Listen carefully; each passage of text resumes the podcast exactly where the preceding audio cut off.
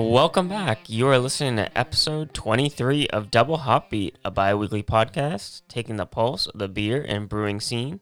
I'm James, home brewer and beer enthusiast. And I'm Shannon, and I like the taste of beer. So, this week we are going to be highlighting some ways that breweries are giving back to their communities. But first, I want to get a check in from James on how his brewing experience is going. James. Yeah, so it's been a pretty busy couple last couple weeks. A lot of kegging going on of uh, my prior brews that I've talked about with the spiced ale and the winter experimental ale. Mm-hmm. And now I'm just getting ready to do my two batches of new beers that I'll be doing this week, which will be a blonde ale and a new IPA. Awesome. And you're going to be doing something a little bit different with these ones, right? Yeah, so these ones I not only plan to initially put in kegs, but I am going to be canning these beers if they turn out well. So fingers crossed. Hopefully, uh, at least one of them will make it into the cans. Hopefully. Hopefully they'll get some labels, maybe. Something we're working on. so yeah, we've been trying to cool. design some can labels, so we're still working on that, and should be pretty cool. Yeah, I'm excited. It'll be pretty cool to see your own beer in a can in the fridge. Yeah, and it's like cool. finally I could use all those like the plastic tops that yeah, you come have with so all many the cans. saved up. So like it was just good thinking on my part to every time I would get, you know, like the craft beer, they usually come in like the four or Mhm. six pack, the little um the plastic Yeah, the plastic carrying holders. Yeah. holders. So I saved them from all the craft beers that I've had. So I have a whole stack of There's them like now a that I can yeah, that I can reuse for my cans. So Yeah. Very exciting. Well, I can't wait for that. Okay. And also, we want to give an update on a brewery that we checked out last weekend with some friends. We went to Bog Iron Brewing down in Norton, Massachusetts. And it was fun. We had a good time. It's it's a small place. Um, it's probably I don't know. It's re- it's really just one room, honestly. yeah, but it's, it's pretty small. But it was we, homey. we really had a lot of fun because we brought a lot of games with us. Uh, we Mhm. played what what games did we play? We played the we played 20 questions, 20 which questions. my mom got you for Christmas, and that was fun. And then we also played probably one of the longest Uno games I've ever been involved in. yeah, like we had seriously. to that was- reshuffle the discard deck at least three or four times. So but there's also good. some rules that we played with that like I don't remember playing with before. For example, like it was Oh, you could put a draw two on top of a draw two. or the Yeah. reverse, like and everyone just had re- multiple reverses. Oh, I that that's not think No, not the reverses. It was it was the- just the it was just the it was the add-on. It, yeah. it was no, it was the add-on. Yeah. Yeah. So but that was fun, and we uh, picked up a new game called Shut the Box, which we thought was really fun and it's easy for when you're hanging out and just relaxing, having a couple of drinks. It's not a game you really have to think about, so that was nice. Yeah, like if you are a fan of dice games, this is definitely Mm-hmm. one that we really love playing, and it really didn't take a whole lot of like explaining for rules No, or anything. It's pretty simple, and so we liked it so much we bought it. yeah, we literally like we're we're on, Amazon on while we were Amazon, standing in the like in the brewery. us and our so- friends were all just on Amazon buying the game because the brew that was one of the games that the brewery had. Yeah. Which like I never would have thought of that game or even thought to look for that kind of game. I've never seen it before. Mhm. So Yeah, and then we got to play it again this weekend when your brother came to visit, and you guys had a little craft beer tasting with your um, special tasting flight glasses that you got for your 30th birthday. Yeah, he came to visit us from St. Louis, and he's a big IPA fan as well. So I wanted to just try some new IPAs with him as we were playing some games. Again, we played the Shut the Box game Yep. once again. hmm And his favorite was the Own the Night Hazy IPA by Radiant Radiant Pig Craft Beers.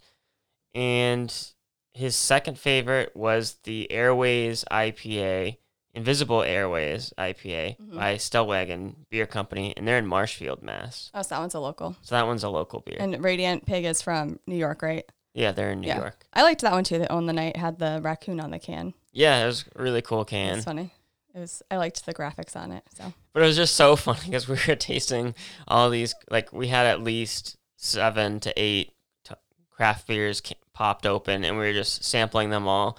And my brother, he he's like, Yeah, I really like this one. I'm like, Oh, would you drink it? And he's like, Yeah, I'll, I would drink it again. And as he says that, we were standing in the kitchen having a conversation, and he takes a taster glass that still had half the beer in it and just dumps it down the sink. Like- and I'm like, huh, what the heck? Like, what, what do you, t-? like, I guess you didn't like it. And he's like, oh, sorry. I, I, He goes, I, thought I drank it. he's and like, I, was thought I drank it, out. and I was going to rinse it out. So I got a little ahead of myself and I go, I skipped a step. I go, oh man, like, that's just so much fun, like trying new craft beers. it, So was, it was a good time. it was, it was quite a humorous experience. yeah, but that's what we've been up to since our last episode. So this week, uh, I did find a pretty cool initiative um, regarding the relief efforts for the brush fires in Australia, and that kind of inspired me to do some more research on how breweries are giving back to their communities. So we really wanted to highlight the efforts that are being made by breweries to support the relief effort in Australia. So not just Australian breweries, but around the world as well. So to date, uh, these brush fires are pretty serious. 28 people have been killed, and around 3,000 homes have been destroyed so far. Um, so pretty devastating for those who are living over there. And the air quality in Sydney is actually 11 times the hazardous level. Uh, and I am going to reach out to my cousin because he's actually studying abroad in Sydney right now. So I'm hoping that everything is going okay with him. And with these brush fires, 7.3 million acres have been burned, uh, and as well as like about I think it was half a billion animals. So um, it was pretty pretty devastating. So any contribution that breweries can make to the rescue and containment efforts are going to be really great. So what I found, James, is that there is the Australian Resilience Beer Project. And brewers in Australia and internationally are making the Resilience Brew to raise money for the brush fire relief. Uh, so it's kind of, it made me think of the pink boots, kind of how there's like this one recipe that everyone can get a hold of and make it for this cause. And then the proceeds would go Mm-hmm. to the release relief effort. That's awesome. Yeah, so you can, it's uh, 5% pale ale, and you can go onto the resilience.beer uh, website and look that up. And if you're a brewery, you can register and get the recipe and then make it. And then if you sell it, the proceeds will go towards um, the different organizations like the firefighters um, and the wildlife protection agencies over there. So I thought that was really cool. Um, and it made me actually look into other ways that breweries are helping out. So one of right here in the states in Cincinnati, one of the breweries that's doing a lot right now um, for Australia is the High Grains Brewing, and they are going to be producing a pale ale, which is going to be called Lil Joey, which I thought was really cute, like Kangaroo Joey. And so that beer is going to be released on February 24th in 16 ounce four pack cans and drafts. And you can actually pre order, it says on their website. And all 25% of those proceeds are going to go towards the fire departments and wildlife rescues. So I thought that was really cool. So you can actually order it online. I did not click the order button. I can if you would like me to. Um, I know that there's some restrictions within certain states where you can't ship alcohol uh, through the mail. So So you'd probably want to check on that. yeah, but if you're in the Cincinnati area, I think you can go there and get it in pre-order and pick it up when they release it. So I thought that was very cool. And another brewery was Ex Novo Brewing, hmm and they're in Portland. Oregon, yeah, Yeah, and they wanted to give 100% of their proceeds back. yeah. So when they originally started in Portland, that was their like flagship location, and they have given they their mission is to give 100% of their proceeds back to charity. And recently, last year, they opened actually two new locations. So another one that's in Oregon, which is in Beaverton, and then one in New Mexico. And so they support a lot of local charities uh, that service the poor in their in those communities. So all of their proceeds, which I thought was really, I mean, they must have a lot of people backing them, and I mean, it's a really awesome thing that they're doing. So they support a lot, um, like the Friends of Children, which is an early intervention program for underprivileged kids, kind of help stop the cycle of poverty. Uh, Justice for the Poor, Impact, I think it's Impact NW. And then they also have, you can go and volunteer with them. And I think last year, uh, locally around us in Massachusetts, there was Craft Beers for a Cause, which helped Mhm. raise money for the Boys and Girls Club. Um, so that's just one of those things that's like it really does take a community, and Yeah. breweries are just working together, no matter whether they're big breweries, small breweries. Mm-hmm. They're all work kind of working together towards common causes, which is just another reason to drink craft beer. Yeah, and it got me thinking about the community um, aspect of craft beer, like you were saying, just how people who are in the craft beer industry are just so down to earth and want to they're not just in this for the profit they're in it to help out their communities and make like a better life for people who are around them. So it kind of it was inspiring. And there's a, there's a lot of breweries out there that uh, do have philanthropic efforts but i had i found three that i really liked uh, that i thought were doing something And then since we're going to different, so- Minneapolis, you found a brewery in Minneapolis that i did. It's called finnegan's brewery and their motto is uh, here's to doing good. So it's pretty simple and self-explanatory. And they really um, they call it uh, barstool philanthropy. So you can kind of just you know raise the word about asking if places sell the finnegan's brewery beer um, because their proceeds also go back to charities so they're kind of letting their people know that hey if you don't see someplace that sells our beer like let them know that this is what our your deal is and um, encourage them to sell it there so we can give more back to the community.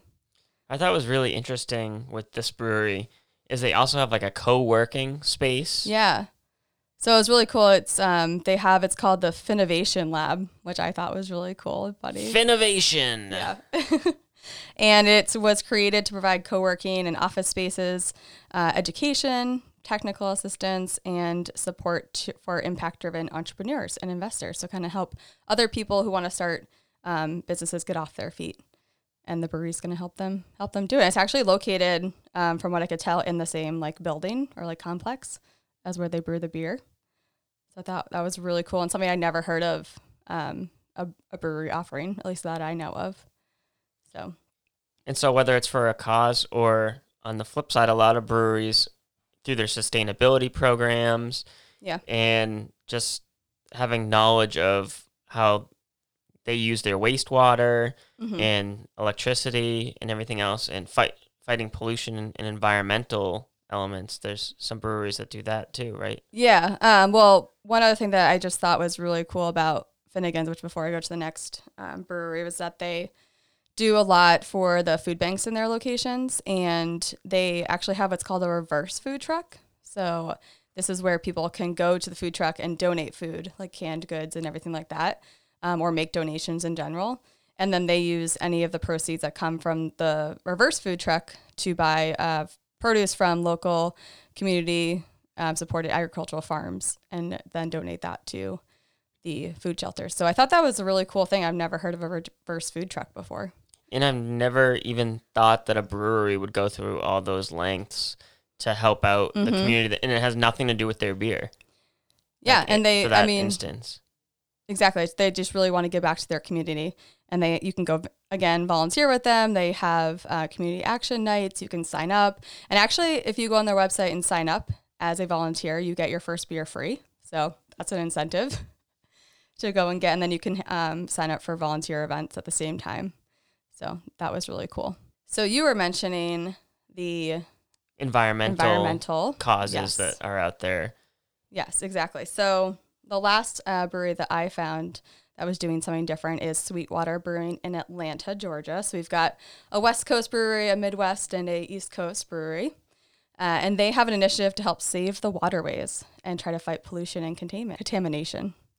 Contamination. Is this gonna be like Schoolhouse Rock, where we start writing songs about? That's exactly what I was thinking. That's exactly what I was thinking of. I was like, okay, St- School of Rock, let's Don't go. pollute our waters. We'll make some beer, cause then our beer will taste bad.